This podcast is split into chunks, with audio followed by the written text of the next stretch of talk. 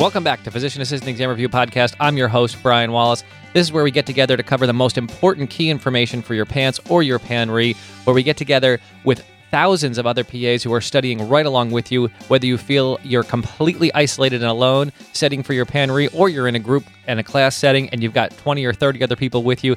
Either way, this is the place for you. This is where we cover just the most important information out there for your exams. And this week, we're going to pick up right where we left off uh, talking about bacterial infections. I do just want to thank, I got a great response from people this week who have passed their test. Congratulations to all of you. Uh, just so many, I can't name them, but congratulations. A couple people who have failed their exams, and I've reached out to them and we'll help you, uh, you know, get back on the horse and see what we can do to, to improve things. But for the most part, I just want to thank each and every one of you for showing up, for coming out. I really appreciate all the emails. I appreciate you guys uh, listening to the show each and every week. So let's get started with bacterial infections part two. The first one we're going to cover today, so we're going to cover, let's see, let me run through the list for you. I know it can be hard to keep track of what we're talking about as we move through in the audio format. So we're going to do cholera, diphtheria, uh, what's next? Uh, salmonella, shigella, and tetanus. I think that's it. Yep, that's it. So cholera, diphtheria, where to go? Cholera, diphtheria, oh, gonococcal infections, salmonella, Shigella, and tetanus. Yep, that'll do it for today. And we'll wrap up bacterial infections with that. We'll keep continuing with ID next uh, time we get together, but this week will just be the end of bacterial infections. So we're going to start with cholera. And the first thing I want to say here is there's a great book out there by Steven Johnson called The Ghost Map. And it's about a cholera outbreak. I think it was in it was in the 1800s, late 1800s. And this was before anybody understood bacteria or had any idea where these diseases were, how they were transmitted. And uh, Dr. John Snow, who was also sort of the father of modern anesthesia, it's an epidemiological book, and it's a really interesting story about how he discovered by mapping out where everyone had all these people had died and then tracing their steps back and basically traced this cholera outbreak back to one water pump that people were using one contaminated water pump and it was a, a lot about him figuring out that this water pump was the problem when other people thought maybe it was coming from the air or you know all, all kinds of other places because they just had no idea. And then it was him arguing and debating people trying to prove to them that this was in fact what the problem was. So definitely a really interesting read. Uh, those of you in pa school may not have the time to read it but uh, it's called the ghost map by steven johnson. Great great great book. I, I highly recommend a lot of fun. All right so cholera is the bug is vibrio cholera and it's a gram negative comma shaped uh, single flagella organism. It's transmitted through the fecal oral route, and it's common in places with poor sanitation and crowding. So, again, this was a, a city setting where there was almost no sanitation. In fact, most of the people had cesspools in their basements that had so overflooded and were just filled with uh, you know, feces and urine and whatever because it cost so much money to have the stuff trucked out of the city. So it just kept building up and building up, and the city was completely filthy. And that's one of the reasons for this uh, serious outbreak. So poor sanitation and crowding. And what happens is there's a, a toxin that's produced by the bacteria, which results in hypersecretion of water and chloride ions. The signs and symptoms are rice water stool is sort of the key term here. So very thin, white, kind of milky stool and tons of it 10 to 20 liters a day, which translates to three to five gallons per day. And this is what kills people. Uh, they wind up with dehydration. So you see a rapid heart rate, loss of skin elasticity, dry mucous membranes, um, low blood pressure, extreme thirst, and muscle cramps. And that's that dehydration that really that takes people down. The diagnosis is just a physical assessment and stool cultures, and then you can there is a cholera dipstick test you can do but the bottom line is the true the, the the treatment here is fluids. So just pumping the people full of fluids will save them. So even oral, oral is is absolutely sufficient in most cases to treat cholera. Uh, electrolyte replacement is also necessary. And then obviously in, in, severely dehydrated people, people towards the later stages, IV fluids would, would move things along faster. You can use doxycycline and azith- or azithromycin things of that nature. If you have like an elderly person who has it or something, you want to sort of speed up the course a little bit, but it's really not necessary. It's just the real treatment here is fluids, fluids, fluids. And tons of people died of this until we started to realize that the treatment, again, pretty simple. Just they're losing tons of water through diarrhea. Give it back to them. So that's it for cholera. What you need to know is rice water stool, um, fecal oral route, poor sanitation, and give them fluids. Diphtheria. This is a Corynebacterium diphtheriae, gram positive facultative anaerobe.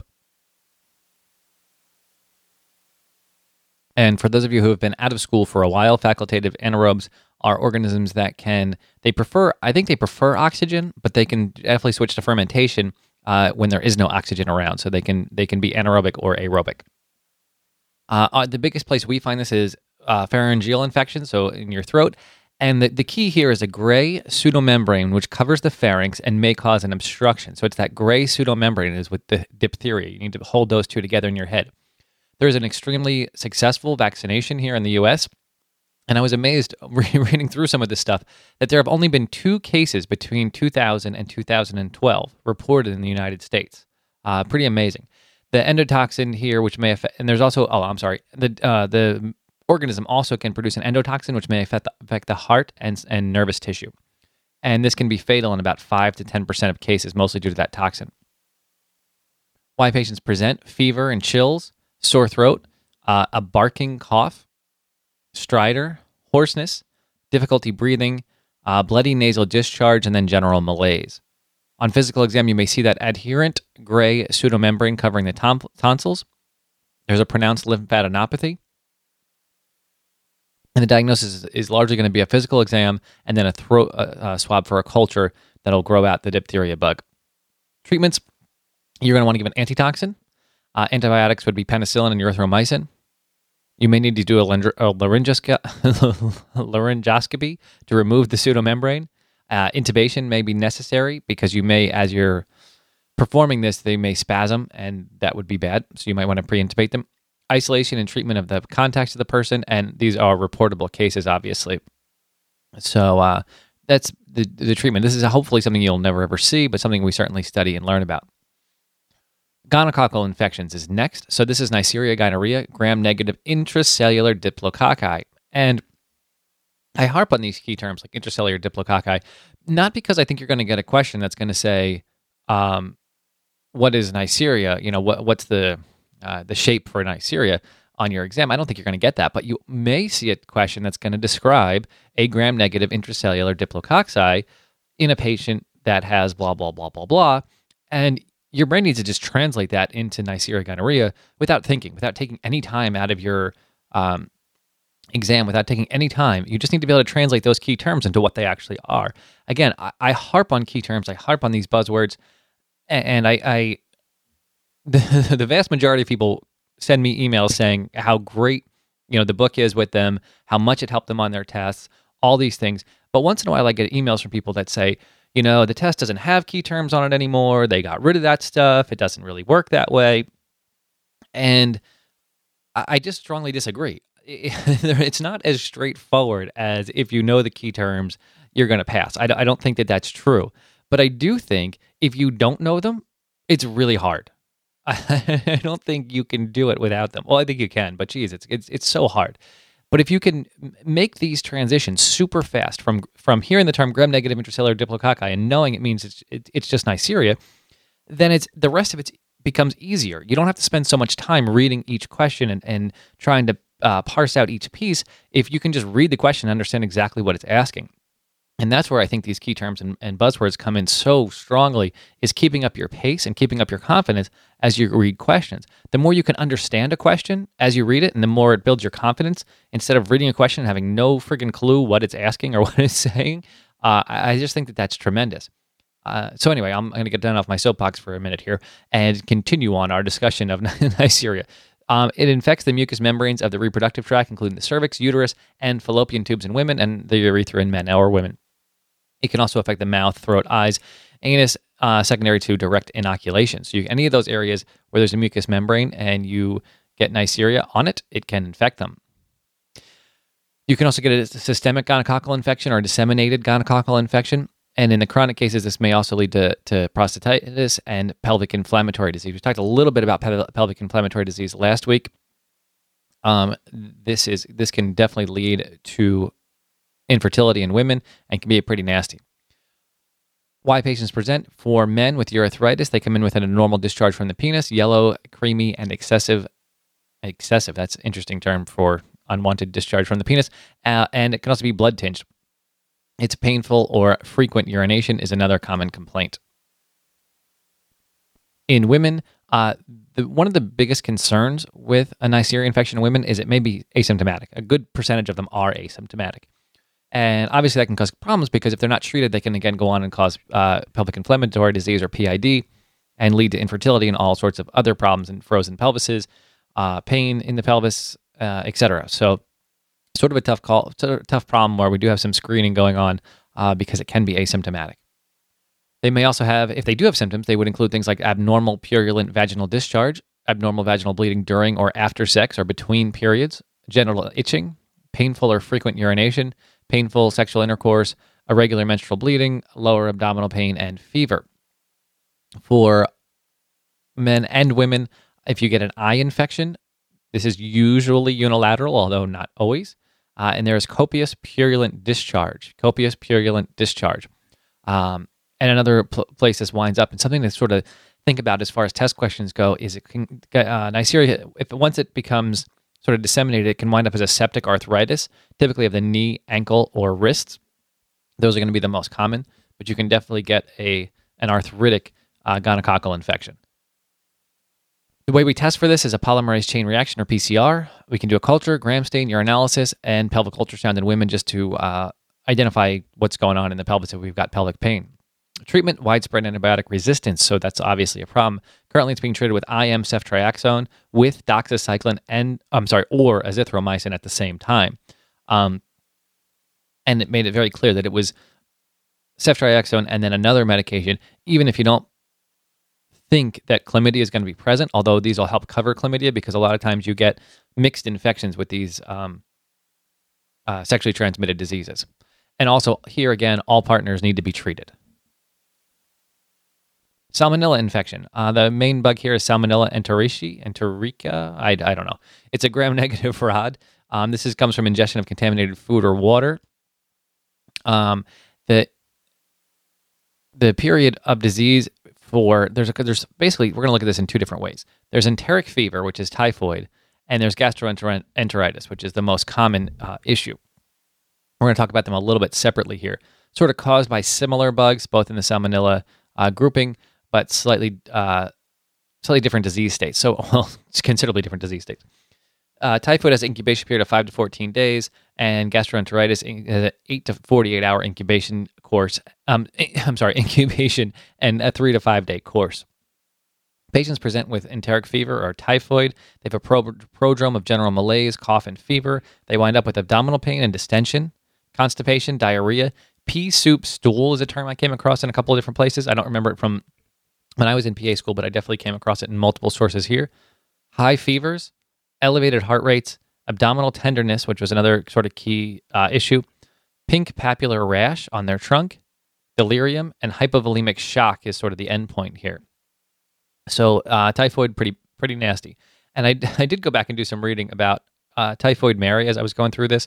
A pretty interesting story, really. She was a, a woman, and most of you know some of the story. She was a cook, and she worked in different uh, wealthy households, and every single home she got in, there seemed to be an outbreak of typhoid until eventually one of the docs tracked her down and she refused to give samples and of stool or anything else. And eventually, what happened was the, the health department showed up and arrested her and confined her uh, and put her in jail. And while she was in jail, they did some studies and found out that she did, in fact, uh, carry salmonella and she was a, a, a carrier right? So she wasn't getting sick, but she was a carrier. And as a food preparation person, and she, they tried to convince her that she needed to wash her hands and do a really good job making sure that she didn't spread this. And she just from, the again, I read one article on this, but from the from the article I read, she just, she just couldn't understand why that was necessary. She wasn't sick. She didn't know why it was a problem. And they eventually released her under the um, under the idea that she would no longer be a cook. She she said that she would not cook anymore, and she'd be sure to wash her hands and try to you know help watch out for this. Well, it turned out that she went into to the laundry business, and the laundry business was not nearly as lucrative as the cooking business. So she wound up cooking again, and a whole bunch of people wound up getting sick again. So they put her in jail. Uh, I think that was pretty much for the rest of her life at that point. I, I can't remember exactly. She wound up dying of pneumonia, um, but it was but really uh, sort of a more interesting story than I than I had initially thought it would be. So anyway, again, moving on. Let's keep moving. Uh, gastroenteritis. We're talking about uh, salmonella, and gastroenteritis is the most common. We this is what we hear the most about. You ate something bad, uh, got cramping, abdominal pain, fever, nausea, vomiting, bloody diarrhea. So it can be pretty bad. Uh, with, but it usually only lasts about three to five days. Diagnosis in both cases is going to be stool analysis, fecal analysis, blood cultures, and urine cultures, depending on what we're looking for. Treatment is going to be once again replace fluids and electrolytes. If when you see that we've got diarrhea, nausea, and vomiting, rule number one is going to be replace fluids and electrolytes. For enteric fever, you're going to use things like uh, fluoroquinolone, so ciprofloxacin, uh, or a third generation cephalosporin like ceftriaxone. Uh, for the gastritis, it's really self limiting. You could give Bactrim or Cipro, but again, uh, it's self limiting. It lasts a couple of days and the patients uh, get better and cleared on their own. So we've got Shigella and tetanus left. Shigella is a gram negative facultative anaerobe, and it's a rod. So again, facultative anaerobe, it can live in either aerobic or anaerobic states. It, it's also fecal oral, and this is something that's often found in daycare centers, nursing homes, refugee camps, and other places where conditions are crowded and poor sanitation, so not dissimilar from cholera. Signs and symptoms abdominal discomfort, abdominal cramps, diarrhea, presence of blood, pus, or mucus in the stools, fever, and rectal tenesmus. If we've got diarrhea as a main cause, I'm pretty sure we're going to find fluids and electrolytes under our treatment plant. Diagnosis is going to be stool analysis for red blood cells and white blood cells, stool cultures, and sigmoidoscopy if we really want to be clear. And here's our treatments. Yes, fluids and electrolytes are going to replace all that stuff. Medications could include things like Bactrim, Cipro, and ampicillin. And then we're going to move on to our last bacteria for today, or our last infection for the day, which is going to be tetanus caused by Clostridium tetani. This is a gram positive obligate anaerobe, and it is a rod. So obligate anaerobe means it needs to be, it doesn't grow in an aerobic environment, it doesn't in the presence of oxygen. And this is important because this is a bug we find that's sort of ubiquitous. It's all over the place. It's in soil is the main place it's found. But this is why wound contamination can be a real issue, especially with things like puncture wounds. I remember growing up, and I don't know who put this in my head, if it, if it was my parents or what, but I was always scared of stepping on a rusty nail because of tetanus. Not, I'm scared is a strong term, but um, because you get that puncture wound. And later, after realizing it, the, the reason why the puncture wounds are dangerous is because there's no uh, there's a, a decreased oxygen there so that the, the, the bug can grow. And the problem with tetanus is it releases a neurotoxin, which causes uncontrollable muscle spasms. Uncontrollable muscle spasms. So the opposite of uh, botulism and our toxin there, which causes uh, floppy muscles and the muscles not to function. Here we get uncontrollable muscle spasms. So just the opposite. Signs and symptoms this is pain and spasticity. So, pain and spasticity at the site of inoculation. So, where if you have a, a contaminated wound, you get Spain, Spain, pain and spasticity at that site. Uh, trismus is a fancy word for lockjaw, spasms and stiffness along the jaw muscles.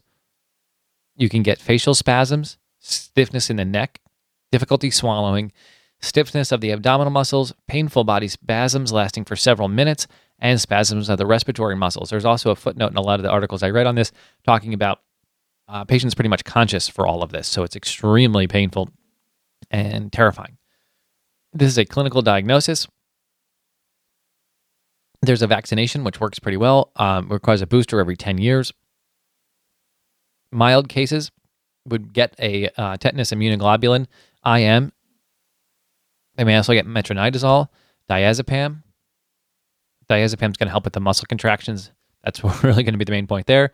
Um, another interesting point with the tetanus immunoglobulin, in mild cases, they start out with an IM, but in a more severe case, it can be injected intrathecally, which is like doing a spinal. And the I think it, the what is it the the efficacy shoots up from like 10 or 15% to like 45 or 50%. So, really big difference there. Patient may need a tracheostomy and mechanical ventilation depending on how things are going. And magnesium also helps prevent muscle spasms. So, my, magnesium and diazepam um, to help with the muscle spasms. So, that's tetanus. Okay, so that finishes up bacteria for for now. So let's talk a little bit about our study tip for today. This is um, all right. Let me just jump in. So one of the things I subscribe to and I think is going to be super important for you for your exam is going to be the idea of habits and doing things in a certain routine and doing things the same way. And what I mean by that is, um, like I mentioned last week, uh, or last time, I always wore the same shirt when I took major exams. I always did certain things in the same way. I always listened to the same music before my exams. And I think that really goes a long way to prep you and make you comfortable in a given situation and make you ready in your brain ready for that situation. You know, I've, I've done looking into some of these things, and it really is sort of a way to prime your brain and to get you prepared and into a certain mode to make you able to take an exam. And let me extrapolate a little bit. Uh, there's a story about Michael Phelps, who obviously was the uh, Olympic champion, who set all kinds of records and has the most what is it the most gold medals of anyone ever. And during the 2008 Olympics in the 200 meter butterfly, he was supposed to walk away uh, with the world record and just blow out the competition. And it's a pretty amazing story as to what happened during that particular race. One of the things that his coach would have him do before each race and every night for practice all the time was what he would call playing the tape. So, what he meant by that was he would envision the perfect race every night before he went to get bed and every morning before he got up. And then before each race, he'd run through a mental tape of what the perfect race would look like, how many strokes it would be, how hard they would be, and create that perfect, perfect race. His coach's name was Bob Bowman, by the way. On race day, Michael Phelps would always eat the same breakfast He'd do the same stretching and warm up routines in the same exact orders. He would always listen to the same music and put his headphones on at the same time before the race. And again, before the race, he would play that tape of the perfect race in his head. Well, during that 200 meter butterfly in 2008, what happened was he dove into the pool and his goggles began to fog up. And then they began to completely flood. By the end of the race, he couldn't see at all and was completely blind. He wound up winning the race and beating the guy who came in second because he had done it so many times and he had done it the same exact way and he knew exactly how many strokes it was going to take. He literally could not see in the final lap of the race, but he didn't need to. He was able to rely on all of his habits to carry him through. And it's absolutely amazing story. I'm not really doing it much justice here. If you look it up on any on the internet, you can find a bunch of great articles about what happened. But I think that we can really extrapolate a lot from this.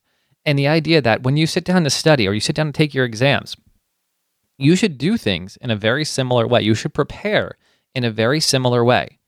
You know, I think it makes sense to always eat the same breakfast that morning, especially during PA school when you have a bigger routine, when you're taking more exams. To always do, to always use the same kind of pen, to always, you know, like I said, I always wear the same shirt. I always listen to the same music. I find that it gets you into the right mode. And then the fear is, of course, you don't have that stuff and then you fall apart because you get scared. But I think that's a little, uh, I don't think that's going to be a problem.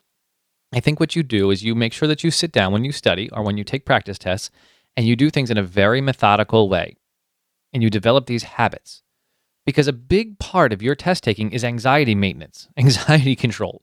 I don't think, from what I hear from people, the thousands of people I've talked to over the past three years who've taken this test, the amount of knowledge they cram into their head doesn't seem to be the problem. I think most people get enough of the content knowledge in. The problem is how ma- well they manage their fears and anxieties, what their heart rate looks like on test day. If they fall apart after a tough question or two, or a tough section, one of the things I think can really help you hold it together and maintain your uh, reasonable heart rate as you walk in the building and sit down at your desk is having habits built in so that when you sit down and take your test, it feels exactly like your study sessions. It feels much like when you took your practice tests. I think that's really important to help get your brain around the idea that this is just another day. This isn't the Olympics. This isn't the, the test that will decide whether you can work or not. This is just another day. You've done this before. It's not a big deal. And I think that makes a tremendous difference in managing that anxiety. And again, I think managing that anxiety is probably your number one goal for that day. So I think that this is uh, it can be extremely valuable to you uh, if, if, you take it seriously and keep up with this, this, very specific type of practice.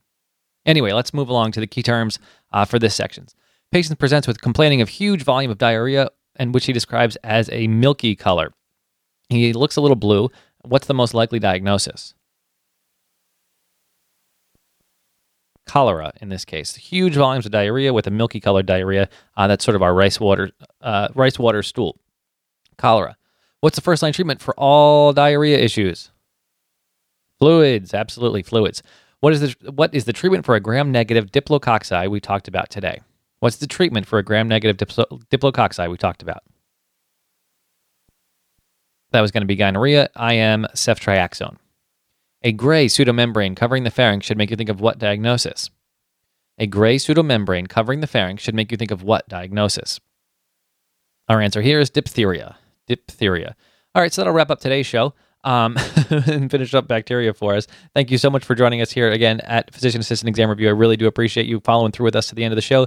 I really appreciate those of you who have been sharing with me your testing experience is both good and bad. So please keep that up. Uh, good luck on your exams. Head on over to the website. Of course, uh, I've been putting together these activity books. You can go check that out. You just sign, put in your email address and you can get that for free uh, right on the website under any of the infectious disease categories.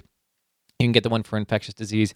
At this point, I've put together the one for psychology or psychiatry as well. So if you head over to the psych section, you can pick up the the activity book for psych there.